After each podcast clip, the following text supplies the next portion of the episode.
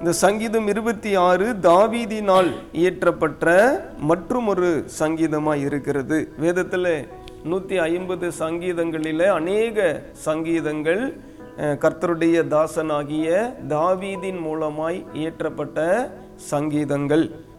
இது முதலாவது சாட்சியோடு கூட சொல்லுகிற ஒரு ஜெப சங்கீதம். அநேக ஜெப சங்கீதங்களை தாவீது இயற்றியிருக்கிறார்.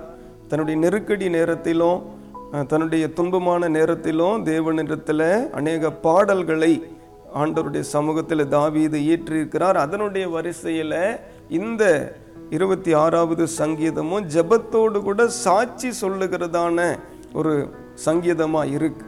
ஆக இந்த சங்கீதத்தினுடைய அந்த கண்டென்ட்டு கான்டெக்ஸ்ட் என்னென்னா கருப்பொருள் என்னென்னா தேவனிடத்திற்கு திரும்புவோம் என்பது தான் இதனுடைய முக்கியமான நோக்கமே. இந்த சங்கீதத்தினுடைய இருபத்தி ஆறினுடைய நோக்கம் தேவனிடத்தில் அனைவரும் திரும்ப வேண்டும். கத்துடைய பிள்ளைகள் ஆண்டவர் பக்கமாய் திரும்ப வேண்டும் என்பது தான் இதனுடைய முதன்மையான நோக்கமாக இருக்கிறது. லெட்டஸ் டேர்ன் டு காட் என்பது தான் இதனுடைய அர்த்தம். சங்கீதம் இருபத்தி ஐந்தாவது சங்கீதம் பார்த்தீங்கன்னா ஒரு பாவம் செய்து அது நிமித்தம் பாடுகள் உபத்திரவங்கள் வந்த நேரத்தில் அந்த பாவம் செய்து அதனால ஸ்தோத்திரம். கலங்கி நிற்கிற நேரத்தில் பாடக்கூடிய சங்கீதமாக அந்த இருபத்தி ஐந்தாவது சங்கீதம் இருந்தது. How to pray after you have sinned அப்போ பாவம் செய்துட்டோம் அது நிமித்தம் குற்ற உணர்வோடும் நம்பிக்கையற்ற நிலையிலும் ஒரு வருத்தப்படுகிற நிலையிலும் இருக்கிற சூழ்நிலையில் எப்படி ஜெபிக்க வேண்டும் என்பதை குறித்து அந்த இருபத்தி ஐந்தாவது சங்கீதத்தில் தாவீது அருமையாக எழுதியிருக்கிறார். அப்போ இந்த இருபத்தி ஆறாவது சங்கீதம் பார்த்தீங்கன்னா how to pray when you have suffering but not for sin அப்போ பாவம் செய்து வந்த சூழ்நிலையில் ஜபிக்கிறத பற்றி இதில் சொல்லலை. ஆண்டவருக்காக ஒரு சில பாடுகள் அனுபவிக்கிற நேரத்தில் எப்படி ஜெபிக்க வேண்டும் என்பதை குறித்து இந்த சங்கீதத்தில் எழுதுகிறார். அப்போ இந்த இருபத்தி ஆறாவது சங்கீதம் எப்பொழுது இயற்றப்பட்டது அப்படின்னா அதாவது சவுல் ராஜாவினால துரத்தப்பட்ட நேரத்தில் எழுதப்பட்ட ஒரு சங்கீதமாக இருக்கு. இருபத்தஞ்சாவது சங்கீதமும் இருபத்தாறாவது சங்கீதமும் ஒரே சங்கீதம் அல்ல. இருபத்தைந்தாவது சங்கீதம் தாவீது தவறு செய்து மீறுதலுக்கு உட்பட்ட பொழுது பத்சேபாலின் இடத்துல பாவம் செய்த பொழுது அதற்கு பின்பதாய் பாதிக்கப்பட்ட நேரத்தில் எழுதப்பட்ட சங்கீதம் தான் இருபத்தைந்து. இருபத்தாறாவது சங்கீதம் அதனுடைய கண்டினியூட்டி கிடையாது. இது வந்து சவுல் ராஜாவினால் துரத்தப்பட்ட நேரத்தில் எழுதப்பட்ட ஒரு சங்கீதமாக இருக்கிறது என்று இந்த சங்கீதத்தினுடைய ஸ்தோத்திரம் அதாவது வரலாறு சொல்லுகிறது. இது தாவீது தேவன் மீது கொண்டிருக்கும் உறுதியான நம்பிக்கை மற்றும் நீதியான வாழ்க்கை அப்போ தேவன் மீது இருக்கிற வாஞ்ச வைராகியம் ஆகியவற்றை வெளிப்படுத்தக்கூடிய ஒரு சங்கீதமாக இருக்கிறது. அப்போ இந்த சங்கீத பகுதியை மூன்று பகுதிகளாக பிரித்து நம்ம தியானிக்க இருக்கிறோம். அப்போ நெருக்கப்படுற நேரத்தில் துரத்தப்படுகிற நேரத்தில் அந்த தேவனிடத்தில் தன்னுடைய நீதியை குறித்தும் நியாயத்தை குறித்தும் வைராகியமாய் ஜெபிக்கக்கூடிய ஒரு உறுதி நிறைந்த ஒரு சங்கீதமாக இந்த இருபத்தி ஆறாவது சங்கீதம் இருக்கிறது. அப்போ ஜெபத்தோடு கூட தன்னுடைய சாட்சி வாழ்க்கையையும் தேவனிடத்தில் சொல்லி ஆண்டவரே உமக்கு முன்பதாய் நான் இப்படியெல்லாம் வாழ்ந்து கொண்டிருக்கிறேனே. அப்போ எனக்கு இந்த எதிரிடைய கையிலிருந்து விடுதலை தாரும் என்று அந்த வாஞ்சியோடு கூட ஜெபிக்கக்கூடிய ஒரு சங்கீத பகுதியாக இந்த சங்கீதம் இருபத்தி ஆறு இருக்குது. அப்போ இந்த சங்கீதம் இருபத்தி ஆறு ஒன்று முதல் மூன்று வரைக்கும் உள்ளதான இந்த வசனத்தினுடைய தலைப்பு என்ன அப்படின்னு சொல்லி பார்த்தீங்கன்னா மூன்றாவது வசனத்தை நாம் தலைப்பாய் கொள்ளலாம். உம்முடைய கிருபை என் கண்களுக்கு முன்பாக இருக்கிறது. உம்முடைய சத்தியத்திலே நடந்து கொள்ளுகிறேன். ஆமேன். ஸ்தோத்திரம். கிருபையும் சத்தியமும். அப்போ இந்த மூன்று வசனங்களும் நமக்கு வெளிப்படுத்தக்கூடிய ஒரு காரியம் என்னன்னா ஆழமான சத்தியத்தை வெளிப்படுத்துகிறது இந்த மூன்று வசனங்களும். கிருபையை குறித்தும் சத்தியத்தை குறித்தும் இந்த மூன்று வசனங்களும் வெளிப்படுத்துவதை நாம் பார்க்கிறோம். அப்போ தேவனுடைய ஸ்தோத்திரம் அந்த சமூகத்தில் நமக்கு வேண்டிய இரண்டு ஆசிர்வாதங்கள். அப்ப இந்த தாவீதின் நெருக்கடி நேரத்திலும் அவர் பாருங்க கிருபையை முன்வைத்து சத்திய சத்தியத்திலே நடந்து கொள்ளுகிறேன்னு சொல்றார். அப்ப கிருபையும் சத்தியமும் நம்முடைய வாழ்விலே மிகவும் அவசியமான ஒன்று. The truth and the grace and mercy அப்படின்னு சொல்லலாம். அப்போ நம்முடைய வாழ்வுக்கு தேவையான இரண்டு தேவன் கொடுக்கிற ஆசிர்வாதம் ஒன்று கிருப இன்னொன்று சத்தியம் என்று இந்த வேத பகுதி நமக்கு கற்றுக் கொடுக்கிறது. அப்போ இந்த இருபத்தைந்து அதாவது சங்கீதம் பத்தாவது வசனத்தில் கூட தாவீதத்தருடைய உடன்படிக்கையையும் அவருடைய சாட்சிகளையும் கை கொள்ளுகிறவர்களுக்கு அவருடைய பாதைகள் எல்லாம் கிருபையும் சத்தியமும் ஆனவைகள். அப்போ what's the way of God அப்போ தேவனுடைய வழி என்பது என்ன? அப்போ இன்றைக்கு அநேகர் நான் தேவனுடைய வழியில் நடக்கிறேன் என்று சொன்னாலும் அவர்கள் கிருபையையும் சத்தியத்தையும் பற்றி கொண்டவர்களாய் காணப்பட வேண்டும்.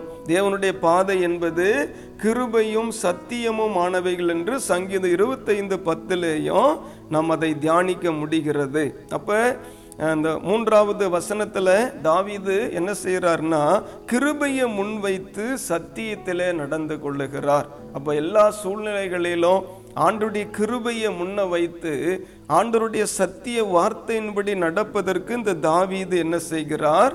பிரயாசப்படுகிற ஒரு தேவ மனிதனாக இருக்கிறார். ஸ்தோத்திரம். For your grace before me and I have walked in your truth அப்படின்னு சொல்றார். அப்ப அந்த கிருபையை முன்ன வைத்து அவருடைய சத்தியத்தில் நடப்பது தான் ஒரு பரிசுத்தவானுக்கு அழகு ஒரு தேவ பிள்ளைக்கு ஆசிர்வாதம். அப்ப கிருபையை மாத்திரம் முன்வைத்து சத்தியத்தில் நடக்காதவர்கள் வஞ்சிக்கப்பட்டவர்கள். அப்போ இந்த கடைசி காலத்தில் பாருங்க கிருபையின் உபதேசம் இன்னைக்கு பெருகி இருக்கிறத பார்க்குறோம் அப்போ செஞ்ச பாவத்துக்கு செய்து கொண்டிருக்கிற பாவத்துக்கு செய்ய போகிற பாவத்துக்கெல்லாம் இயேசு சிலுவையில் மறித்து விட்டார். அதனால் நான் பாவி அல்ல. அப்போ ஆண்டுடைய கிருபை எனக்கு முன்பதாக இருக்குது ஆண்டுடைய பெரிதான கிருபை எனக்கு முன்னாடி இருக்குது அதனால் நான் எப்படி வேணும்னாலும் வாழலாம் எப்படி வேணாலும் இருக்கலாம். அப்போ நான் என்ன செய்தாலும் பாவி இல்லை. எனக்கு கிருபை பெரிதாக இருக்குது கிருபை தான் கிருபை தான் கிருபை தான் அப்படின்னு சொல்லி கிருபையை மாத்திரம் முன்வைத்து இன்றைக்கு அநேகர் சத்தியத்தில் நடக்காதவர்களாய் காணப்படுறதா பார்க்குறோம். அப்போ கிருபையை பற்றி பேசுகிறாங்க ஆனால் வேத சத்தியத்தின்படி ஒழுக்கமாக பரிசுத்தமாக நீதியாக ஆண்டவருக்கு பிரியமாக அவர்கள் வாழுகிறார்களா என்று சொல்லி பார்த்தா அவங்க வாழ்வில் அப்படிப்பட்டதான காரியம் இருக்காது. ஆகவே கிருபையை மாத்திரம் முன்வைத்து சத்தியத்தில் நடக்காமல் துன்மார்க்கமாய் வாழ்ந்து கொண்டிருக்கிறவர்கள் வேதம் சொல்லுகிறது அவர்கள் வஞ்சிக்கப்பட்டவர்கள் பிசாசினால் வஞ்சிக்கப்பட்டவர்கள். அதே நேரத்தில் சத்தியத்தில் நடக்க இருக்கிறான்னு சொல்லி கிருபையை உணராது இருக்கிறவர்களும் வஞ்சிக்கப்பட்டவர்கள் தான். அப்ப நான் நீதிமான் நான் எல்லா விதங்களிலும் பரிசுத்தமா இருக்கிறேன். எனக்கு யாரும் சொல்ல தேவையில்லை. அது மாத்திரம் இல்லாம நான் என் என் பார்வைக்கு நான் பர்ஃபெக்டாக இருக்கிறேன். அப்படின்னு சொல்லி இன்றைக்கு பாருங்க சன்மார்கர்கள் சன்மார்க்கர்கள் அநேகர் உலகத்தில் இருக்கிறாங்க. தன் பார்வைக்கு நீதிமான்களாக இருக்கிறவர்கள் இருக்கிறாங்க. அப்போ தேவன் கல்வாரி சிலுவையில் பட்ட பாடுகளையும் அவர் வெளிப்படுத்தின கிருபைகளையும் அவர் கொடுக்கிற ரட்சிப்பையும் புறக்கணித்து நான் பர்ஃபெக்டான அவராக இருக்கிறேன். அதனால் எனக்கு அவருடைய கிருபை தேவையில்லை. அப்போ எனக்கு எல்லா தெரியும். எனக்கு நீதினா என்னன்னு தெரியும். நியாயம்னா என்னன்னு தெரியும். நான் நீதிமான். நான் உத்தமன் என்று சொல்லி ரட்சிப்பில்லாமல் வாழ்ந்து கொண்டிருக்கிற ஜனங்களையும் நம்ம பார்க்கிறோம். ஆகவே நான் சத்தியத்தில் நடக்கிறேன். நான் உண்மையாக இருக்கிறேன். அதனால் எனக்கு கிருப தேவையில்லை அப்படின்னு சொல்கிறவர்களும் வஞ்சிக்கப்பட்டவர்கள். அப்போ கிருபையை தனியாக பற்றி கொள்வது கிருபையை விட்டுட்டு சத்தியத்தை மாத்திரம் பற்றி கொள்ளுகிற இந்த ரெண்டு கூட்டமுமே வஞ்சிக்கப்பட்ட கூட்டம் என்று வேதம் சொல்லுகிறது.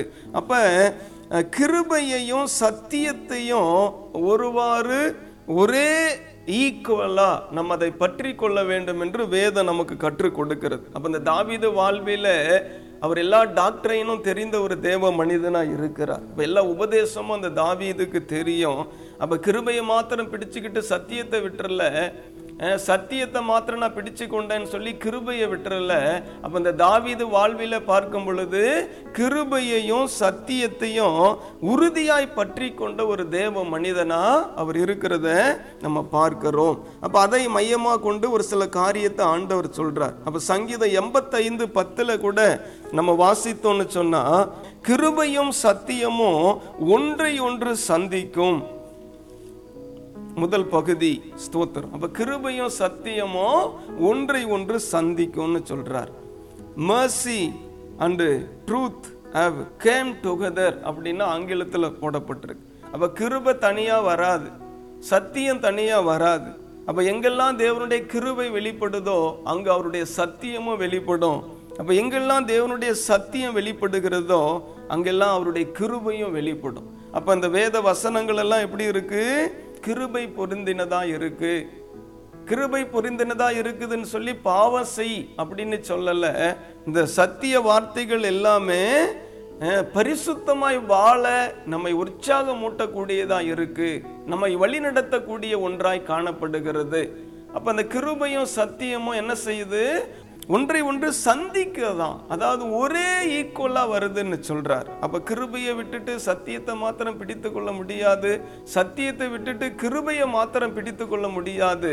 அப்போ இது எல்லாமே ஒரே அதாவது ஒரே ஸ்தோத்திரம். இணையாக வரக்கூடியதாக இருக்கு. இந்த கிருபையும் சத்தியமும் அது எங்கே போனாலும் அது ஒன்றாக தான் இருக்குமா? அதுதான் வேதம் சொல்லுது. ஆகவே இந்த கிருபையையும் சத்தியத்தையும் நாம் உறுதியாய் பற்றி கொள்ள வேண்டும். இந்த தாவீது கிருபையை முன்ன வைக்கிறாரு. அந்த சத்தியத்தில் நடக்க விரும்புகிறார். அப்போ இந்த கடைசி காலத்தில் வாழுகிற நாமும் கிருபையை முன்ன வைத்து சத்தியத்தில் நடக்க நாம் பிரயாசப்பட வேண்டும். அப்போ கிருபை மாத்திரம் எனக்கு போதும் ஆண்டவரே. உங்கள் சத்தியம் எல்லாம் வேண்டான்னு சொல்கிறாங்கன்னா அவங்க வஞ்சிக்கப்பட்டு போயிடுவாங்க ஸ்தோத்திரம். அப்போ கிருபை கிருபையை விட்டுட்டு நான் உண்மையாக ஒழுக்கமாக இருக்கிறேன் அதனால் எனக்கு கிருபை தேவையில்லை. அப்படியும் போக முடியாது. அந்த கிருபையும் சத்தியமும் அது ஒருமித்து வரக்கூடியதாக இருக்கிறது. அதை ஒருமித்து நாம் பற்றி கொண்டு நடக்க வேண்டும் என்று வேதம் சொல்லுகிறது. அப்போ சங்கீதம் எண்பத்தி ஒன்பது பதினாலில் கூட அதில் பாருங்க நீதியும் நியாயமும் உம்முடைய சிங்காசனத்தின் ஆதாரம் கிருபையும் சத்தியமும் உமக்கு முன்பாக நடக்கும்னு சொல்கிறாங்க அப்போ தேவன் எங்கு வந்தாலுமே தேவன் எந்த இடத்துல வாசம் பண்ணினாலுமே தேவன் எந்த இடத்துல பிரவேசித்தாலுமே தேவன் எந்த இடத்துல இறங்கி வந்தாலும் அங்கு முதலாவது தன்னுடைய கிருபையையும் தன்னுடைய சத்தியத்தையும் வெளிப்படுத்துகிற தேவனாய் அவர் இருக்கிறார். அப்போ ஆண்டவருக்கு முன்பதாக என்ன செல்லுது அப்படின்னு பார்த்தா அவருடைய கிருபையும் அவருடைய சத்தியமும் அவருக்கு முன்பதாக என்ன செய்து நடந்து கொண்டிருக்கிறது. ஆகவே கிருபையையும் சத்தியத்தையும் பிரிக்க முடியாது. அப்போ இது ரெண்டும் ஒரே இடத்துல தான் இருக்கும். இன்றைக்கு இருக்கிற உபதேசங்கள் இன்றைக்கு இருக்கிற சத்தியங்கள் இன்றைக்கு இருக்கிற ஜனங்களை பார்த்தா கிருபையை மாத்திரம் பிடிச்சுக்கிட்டு ஆண்டோடைய வசனத்தை விட்டுறான். இப்போ சத்தியம் என்பது வசனம். சத்தியம் என்பது இயேசு கிறிஸ்து. சத்தியம் என்பது அவர் நாம் எப்படி வாழ வேண்டும் என்று சொல்லி வேதத்தில் சொல்லப்பட்டிருக்கிறதான வசனங்கள். அப்போ கிருபையை மாத்திரம் இன்னைக்கு நிறைய பேர் பிடிச்சுக்கிட்டு வாழ்கிறாங்க அந்த சத்தியத்துக்கு கீழ்ப்படியாதவர்களாய் காணப்படுகிறாங்க. ஆகவே இந்த வேதம் நமக்கு தெளிவாய் சொல்லுகிறது. கிருபையையும் சத்தியத்தை என்ன செய்ய முடியாது? பிரிக்க முடியாது. அது ஒருமித்து தான் வரும். அது ஒருமித்து தான் தேவனுக்கு முன்பதாக செல்லக்கூடியது. நீதிமொழிகள் மூன்றாம் அதிகாரம் மூன்றாவது ஸ்தோத்திர வசனத்தில் கூட வாசிக்கும் பொழுது கிருபையும் சத்தியமும் உன்னை விட்டு விலகாதிருப்பதாக. நீ அவைகளை உன் கழுத்திலே பூண்டு அவைகளை உன் இருதயமாகிய பலகையிலே எழுதிக்கொள். ஆமேன். நாலாவது வசனம் அதனால் தேவனுடைய பார்வையிலும் மனுஷருடைய பார்வையிலும் தயையையும் நற்புத்தியையும் பெறுவாய். உன் சுய புத்தியின் மேல் சாயாமல் உன் முழு இருதயத்தோடும் கர்த்தடத்தில் நம்பிக்கையா இருந்து உன் வழிகளெல்லாம் அவரை நினைத்துக்கொள். அப்பொழுது அவர் உன் பாதைகளை செவ்வைப்படுத்துவார். நீ உன்னை ஞானி என்று எண்ணாதே. கர்த்தருக்கு பயந்து தீமையை விட்டு விலகு. ஆமேன்.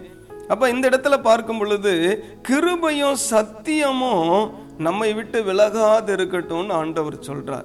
அப்போ கிருபையும் சத்தியமும் அது நம்ம கூட வரணும் நம்ம கூடவே இருக்கணும். அது ஏன் சொல்லப்பட்டிருக்கு? உன் கழுத்தில் பூண்டு கொள் அவைகளை உன் இருதயமாகிய பலகையில எழுதிக்கொள். ஆமேன். அப்ப இந்த கடைசி நாட்களில நம்ம ஆண்டவருக்கென்று வைராகியமாக எழும்புவதற்கு ஆண்டுடைய கிருபையும் இந்த தேவனுடைய வசனமாகிய சத்தியமும் நமக்கு தேவை. அப்ப எல்லா கிருபையுமே சத்தியத்துக்கு உட்பட்டு தான் இருக்குதுன்றதை நம்ம மறந்துடக்கூடாது. அப்போ வேத வசனத்துக்கு அப்பாற்பட்ட விதத்தில் கிருபை வெளிப்படுதுன்னா அது தேவன் கொடுக்குற கிருபையாக இருக்காது. எனக்கு எல்லா விதத்துலையும் கிருபை இருக்குது நான் என்ன வேணாலும் செய்வேன் அப்படின்னு சொல்கிறது பிசாசினால் ஒளியின் தூதனால் வஞ்சிக்கப்படுகிற நிலைமை கூட ஏற்படும். இணைந்து தான் வரும். அது இணைந்து தான் தேவனுக்கு முன்பதாக நடக்கும். கிருபையும் சத்தியமும் ஒன்றை விட்டு ஒன்று என்ன செய்யாதான் விலகாது. அது விலக கூடாது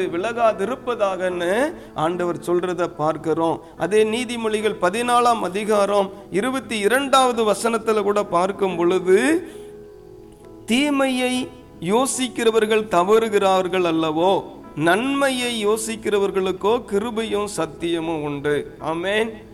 ஸ்தோத்திரம். இது ஒரு வெளிப்பாடுள்ள வசனமா இருக்கு அப்போ இன்றைக்கு அநேகர் தீமையை யோசிக்கிறதுனால தான் ஒன்றை விட்டுட்டு ஒன்றை பிடிச்சுக்கிறாங்க. தீமையான காரியங்களை யோசிப்பதினால தவறான வழிகளில் நடப்பதினால ஒன்றை விட்டுட்டு இன்னொன்று பிடித்து கொள்றாங்க. ஆனால் நன்மையை யோசிக்கிறவர்களுக்கோ கிருபையும் சத்தியமும் உண்டு.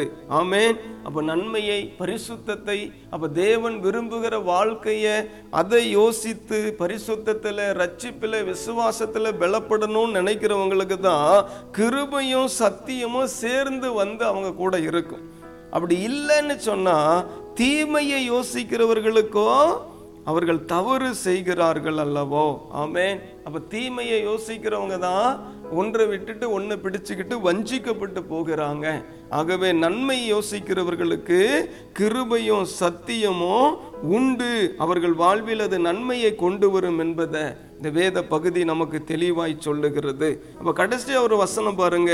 யோவான் சுவிசேஷ புஸ்தகம் ஒன்றாம் அதிகாரம் பதினேழாவது வசனத்தில் சொல்லும் பொழுது இப்படி எனில் நியாயப்பிரமாணம் மோசையின் மூலமாய் கொடுக்கப்பட்டது கிருபையும் சத்தியமும் இயேசு கிறிஸ்துவின் மூலமாய் உண்டாயின. ஆமே இப்போ கிருபையும் சத்தியமும் ஆண்டவராகிய இயேசு கிறிஸ்துவின் மூலமாய் நமக்கு கொடுக்கப்பட்டிருக்கிறது. அப்ப இந்த கிருபையை முன்ன வைத்து அந்த சத்தியத்துல நான் நடக்கிறேன்னு சொல்லி தாவீது இந்த இருபத்தி ஆறாவது சங்கீதத்துல மூன்றாவது வசனத்தில் அவர் சாட்சி கொடுக்கிறதை பார்க்கிறோம். லூயா ஸ்தோத்திரம். அந்த சாட்சி வாழ்க்கை தாவீதுக்குள்ள அந்த நாட்களில் இருந்தது. அதனால தான் சொல்றாரு முதல் வசனத்தில் என்னை நியாயம் விசாரியும் அப்படின்னு ஆண்டவர் முன்பதாக தன்னுடைய நியாயத்தை முன்வைக்கிறார். ஸ்தோத்திரம். நான் உத்தமத்தில் நடக்கிறேன்னு சொல்கிறாரு ரெண்டாவது வசனத்தில் என்னை பரிச்சித்து பாருன்னு சொல்கிறார் என்னை சோதித்து பாருன்னு சொல்கிறார் அப்போ இப்படிப்பட்டதான இந்த வார்த்தைகள் தேவ சமூகத்தில் அதிகமாக யாருமே சொன்னதில்லை.